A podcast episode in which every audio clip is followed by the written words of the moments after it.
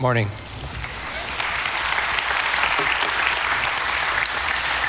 Well, today we're starting a series on Advent. Now, that's a, that's a Christian term, but boy, has our society kind of latched onto that one to try and get a little bit of extra money out of us for Christmas, right?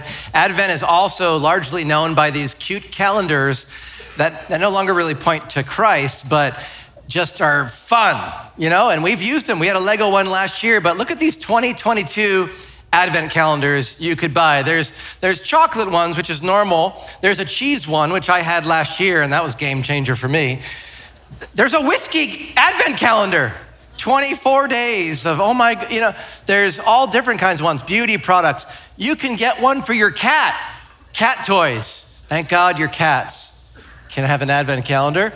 And Dolly Parton, for some reason, there's a Dolly Parton advent calendar, and uh, they've figured out how to get a bit more money out of us. And um, it's fun seeing the kids, you know, pick out different Lego things and, and stuff like that. But Advent today, we could easily say, looks very different than Advent throughout church history, right? It looks it looks different.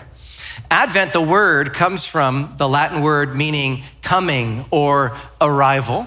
And so when we talk about Advent, we're talking about it being a celebration of the first advent of Jesus in humility in the manger, and also awaiting the second advent of Jesus in his second coming when he comes back in glory.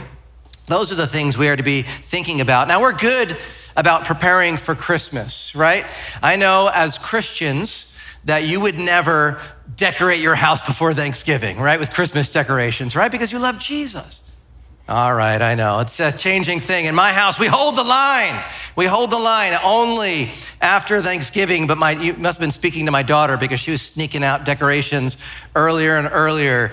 And it's uh, we put up the decorations, we get the playlist going. Our tradition is on on uh, the Friday after Thanksgiving, we go and cut down a, a tree, and it's been and I also, my tree falls down and dies before Christmas is another tradition. But, you know, we have our ways of preparing for this celebration. Advent encourages us to prepare spiritually for Christmas, to think through what it really means, to even reflect what it would be like to be an Israelite over those thousands of years, longing for a Messiah to come and save them right? They needed salvation, they wanted it, and the Messiah finally came on that Christmas morning. But it's also about looking around at this broken world and recognizing we can't fix this. Jesus, come quickly. We need you to come back and fix everything.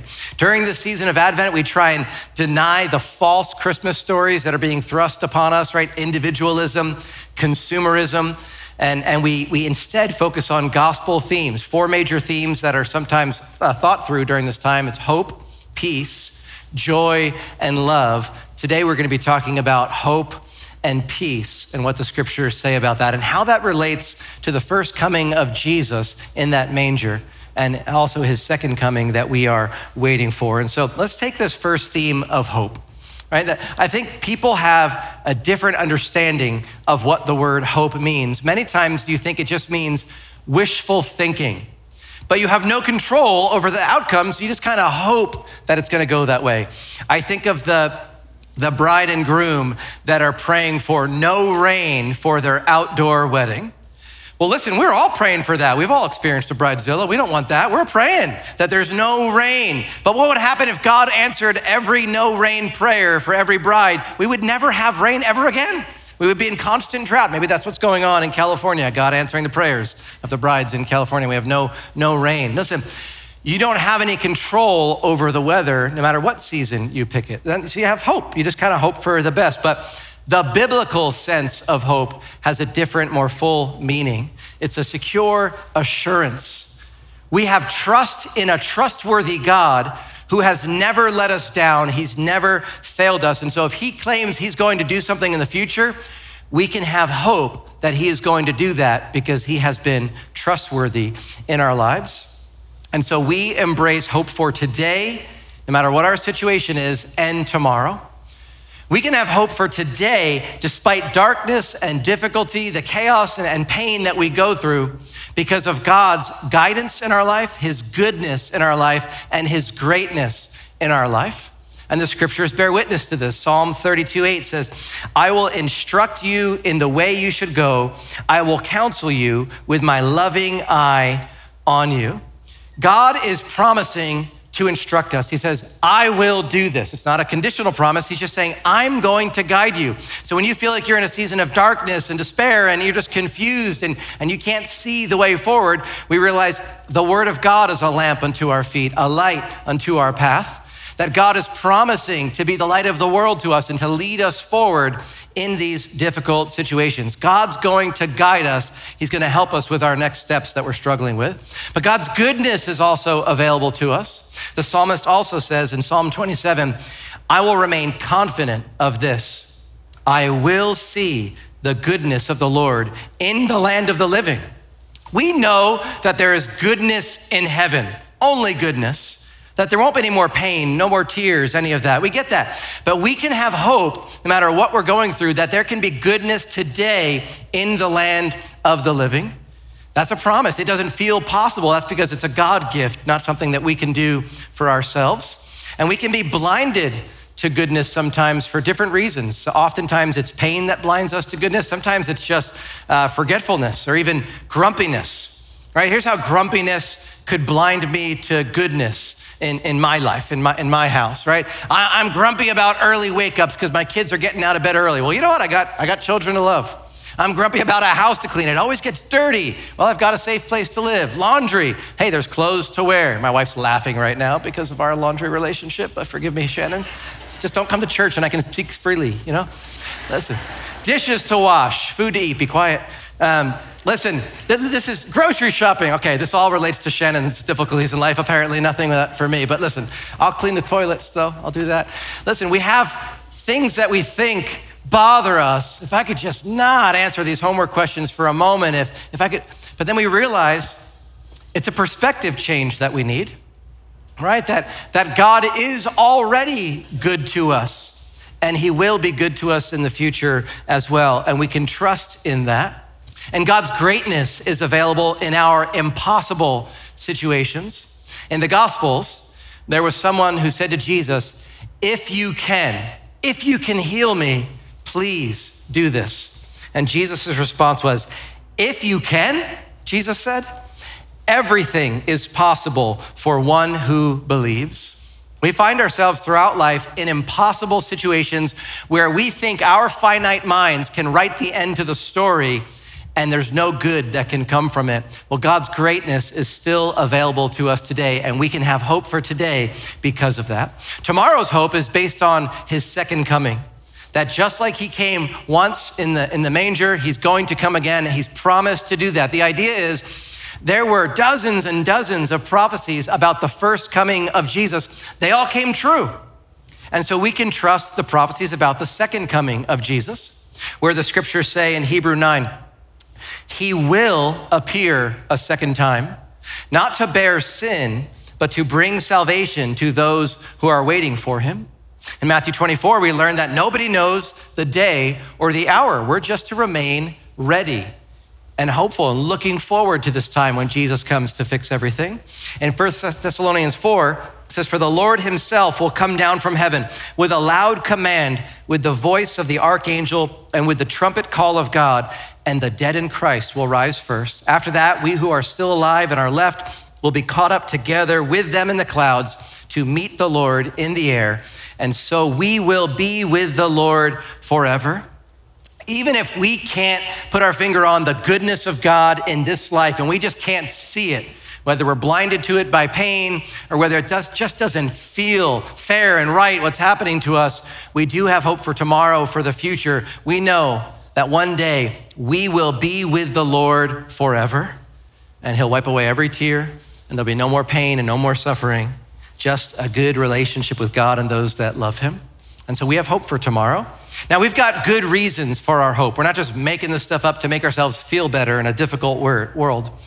The main reason we have is the prophecy that is in Scripture, right? There are Old Testament prophets that longed for the Messiah to come and save them from their enemies and their biggest enemy, their own sin. And Jesus did this. Speaking about God's own ability to see the end from the beginning, to be outside of time and to know what is going to happen in the end so we can trust him. Isaiah 46:10, the Lord says, "I make known the end from the beginning, from ancient times what is still to come. I say, and my purpose will stand. I will do all that I please." It's difficult to understand a God outside of time who created time for us. That's, that's going to be tricky. You're going to tweak your mind out trying to figure all that out. But that's the greatness of the God that we serve, that he can see the end from the beginning. And he's moving earth towards this one destination of his second coming, where he's going to make everything right. And so prophecy is one of those proofs that can help us to grow in our hope. There's a, a college ministry called uh, Ratio Christi that puts out really good resources for college students. College students struggle the, with their faith in college, and so these, this ministry puts out really good academic resources for them to kind of combat a lot of that negative thought they're getting from their professors. And there's a, a small PDF that you can download if you go to gotocornerstone.com slash prophecy. And it is a fantastic resource answering the question, does fulfilled prophecy confirm the Bible? It says this in the book The Bible is the only religious writing that proves supernatural origin by clear examples of fulfilled prophecy. No other religious book or supposedly paranormal work can give an example of fulfilled prophecy that is as specific or as, as far in advance of its fulfillment as those of the biblical prophets. It is night and day when you study what the Bible does compared to all other religions. It is shocking. It, it, sets this book apart from all others and can give us hope as we're trying to figure out what's the right way. And then something unique happens in this book. And this, this resource will answer questions like, well, how do I know it just wasn't written down afterwards and they said that, that it all happened beforehand? They give great resources on, on that. And there's certain things that you just can't contest. Like when the Dead Sea Scrolls were discovered in the 1940s, and those that don't even believe in God, secular historians dated the scrolls at least 200 years before Christ. Well, they didn't know what a gift they gave Christians because we have a full copy of the Isaiah scroll in the Dead Sea Scrolls, dated 200 years before Christ. And guess what? There's a lot of prophecy about Jesus and Isaiah 53 pointing towards the cross that we have preserved there. Hundreds of prophecies in the scripture designed to give us hope so we don't just flail about from one religion to another, but we can realize God is doing something special when He sent His Son Jesus for us to follow. And in regards to the first coming of Jesus, there are specific details about the coming of the Messiah that He would be born a virgin. It's in Isaiah, born in Bethlehem, Micah 5 2, that he'd spend time in Egypt or come from the line of David or start his ministry in Galilee, that he'd be called the Son of Man, and even that he would be pierced Psalm 22, Zechariah 12:10. Even that he would suffer, Isaiah 53. There are so many specifics that point to what happened in that manger and in the life of Jesus, designed to give us hope that we can trust God. So, prophecy is one of the main good reasons that we have for hope, but also sacrifice. The fact that God has already done the most difficult thing, everything else is beneath that. The Father has already sent the Son to die on the cross for us. The most difficult decision has already been made, so we can bring the rest of what we struggle with to God, knowing He's already done the greatest work for me and all humanity. Surely He can do this too. It says in Romans 8:31, He who did not spare His own Son, but gave Him up for us all, how will He not also, along with Him, graciously give us all things? The, battle's already been won, right? The victory's already been had. We're living out of that victory that happened on the cross. And so, placing our hope in Jesus, it just brings us a blessing. It does a work in our own hearts. Romans 15, 13 says, May the God of hope fill you with, listen, joy and peace as you trust in him, so that you may overflow with hope by the power of the Holy Spirit. Right? As we put our hope and our trust in God, he gives us things that we just can't attain in this life true peace, true joy, knowing that we're in a right relationship with our God. But it's not just us that receives the blessing, we overflow with hope for other people. right? We become those that can, that can take people that are in a dark place and say, no, God is great. God can still help, help you. The end of the story has, has not been written. Don't give up because God hasn't given up. And who do we want to be? Right? When someone brings their pain and difficulty to us, we don't want to sugarcoat it. We don't want to tell them, knock it off. It's not as bad as you think. That's just not helpful at all.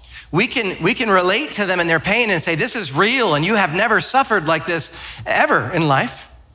But God still loves you and wants to get you through this. God can still return peace and joy to your life. Who do we want to be? Those that bring those that are in despair and darkness to hope, or just to kind of commiserate in their doom with them? I found these uh, terrible memes online. They all say we're doomed. Uh, our creative department said they were all going to quit after we put these on the screen. They said, We're cooler than this. I said, I'm not cooler than this, though right? Uh, these are all different movie scenes that say we're doomed. There's one in Star Wars, and Encanto, on Charlie Brown's Christmas thing. It's like we can, we can look at the evidence and say we're doomed, and, and we can put ourselves in a, a tough position, or we can bring hope to the situation and say God is still good, even though this situation is bad. Not downplaying the pain, you know, the pain that they're going through, but upplaying how great God is in their lives. And so hope an Advent theme for us to focus on is having hope in God. And we can have that because Jesus has already come for us, He's already come to save us. But there's another theme, and that's peace.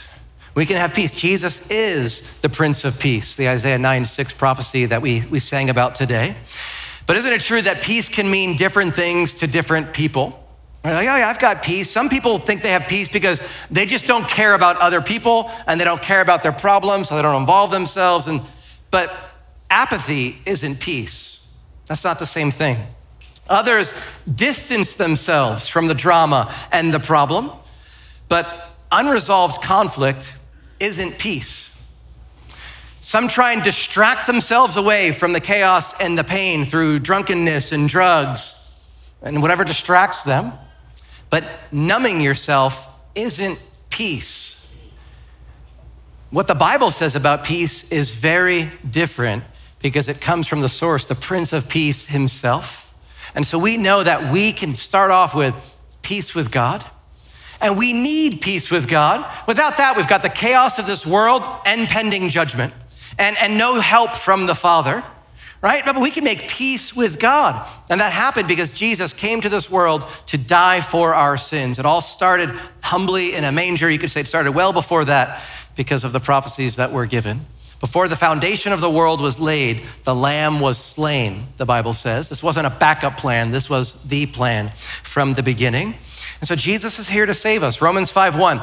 Since we have been justified through faith, we have peace with God through our Lord Jesus Christ. Think about that. You have peace with your Creator, with the one who made you and the one who could judge you. You have peace with Him if you've given your life to Jesus. Think about the confidence that could kind of give us. It's not an excuse to like be a punk to somebody else. God's okay with me, so I don't care if you're upset about how I'm treating you. No, you're probably treating him wrong and you need to find some kind of a compromise or a, a middle ground there. But I mean, man, if God is for us, who can be against us? Right? The, the, the, the confidence that we can have knowing the God who sees into the depths of my soul, who knows every thought, even the ones I'm ashamed of, that God still loves me and has a plan for my life. Man, what, what can go wrong? Right? If God is for you, who can be against you? We can have peace with God thanks to Jesus. And we can have something that we desperately need, and that's peace internally on the inside.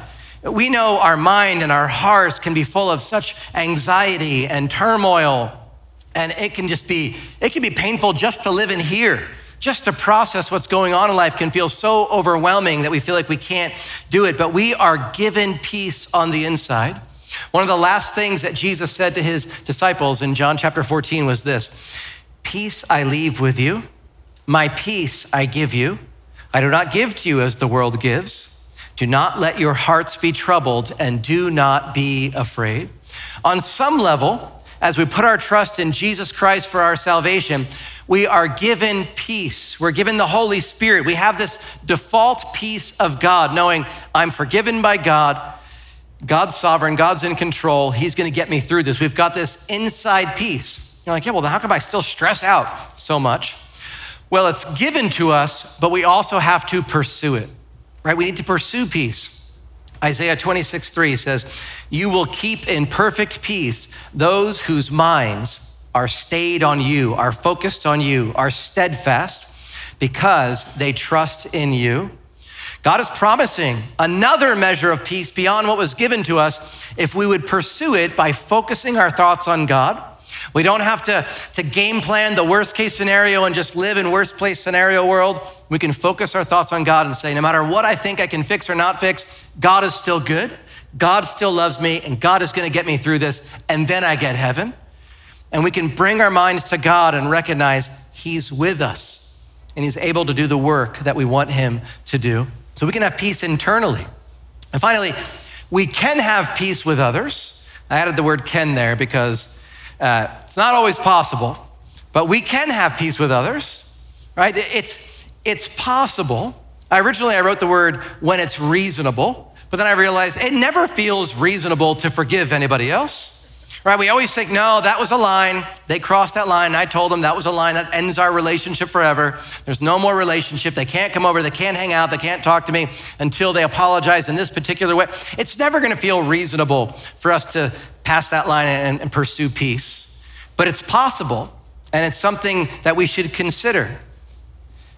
Romans 12, 18 says, if it is possible, as far as it depends on you, live at peace with everyone as much as it depends on us. And so it, it may be that we have to decide what depends on us is I'm gonna pursue this relationship even though they still hurt me and they didn't apologize the right way, or their apology was so weak it shouldn't even count, but I'm still gonna pursue a relationship. Now, you might not have the capacity to do that. And so it may be that you need some healthy boundaries for your own sake and for your family's sake. But as we draw closer to Jesus every single day, He increases our capacity to forgive unreasonable, mean people. And, and He allows what they, they do to try and harm us to kind of roll off us instead of pushing the button to cause us to explode anymore.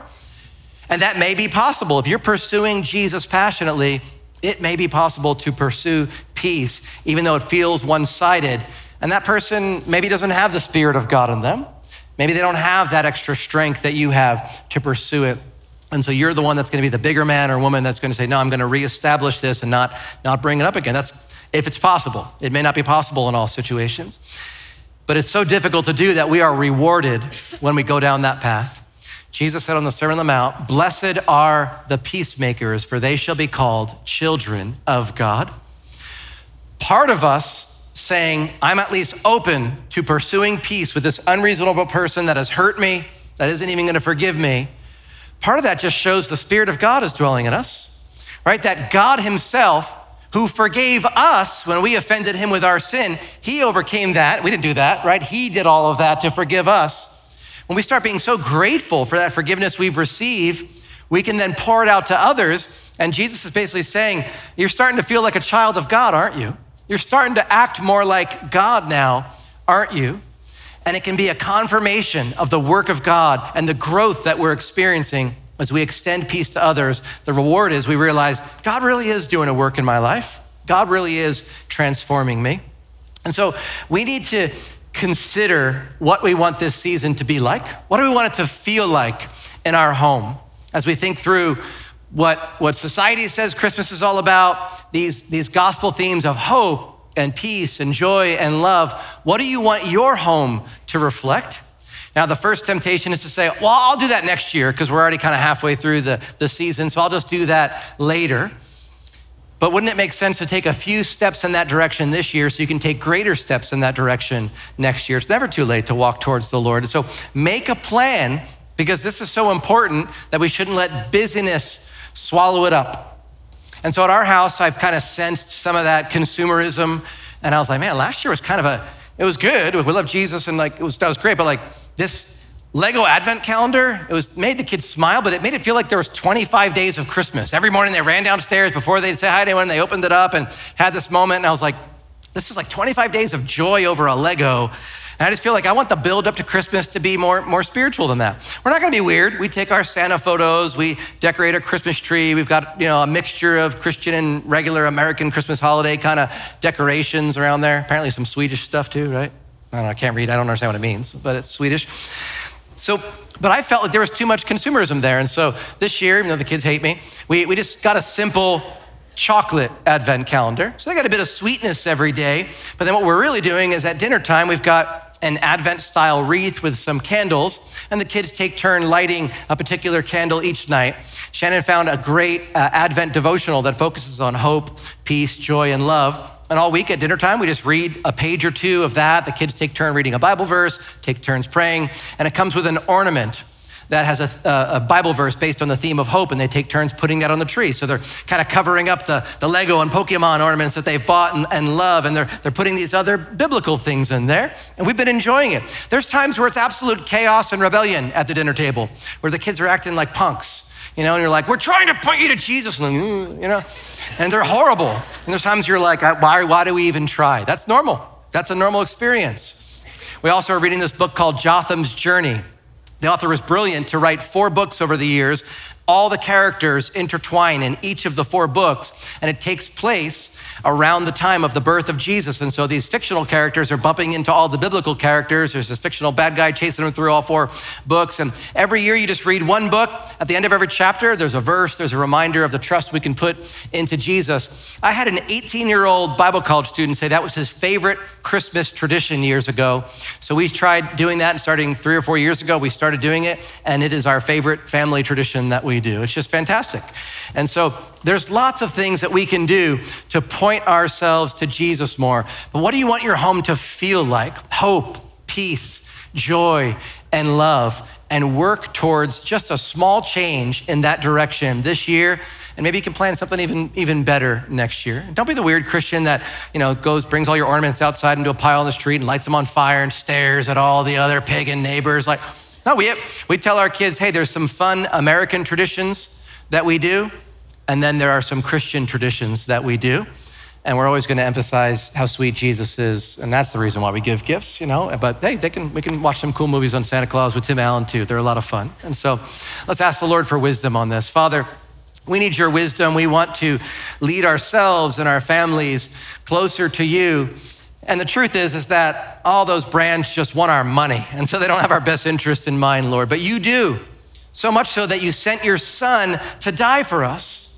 And so this is more than just a holiday, it's more than just a time to celebrate, it's a time to reflect. And God knows that we need hope. Lord, we need your hope and your peace. All of us came here today with different difficulties in our lives pain that is deep and confusing, hurt that is unbearable, relationships that are broken but because of the good news of Jesus Christ, we know that there is hope and that we can have peace once again. And that, brings great joy into our lives as you love us so much, Lord. And so we ask that you'd speak to us about what you'd like us to do practically in our lives and help us to focus on you, where we'll find our greatest joy. In Jesus' name, amen. We have a prayer team available that would love to pray with you. God bless you guys. We'll see you next week.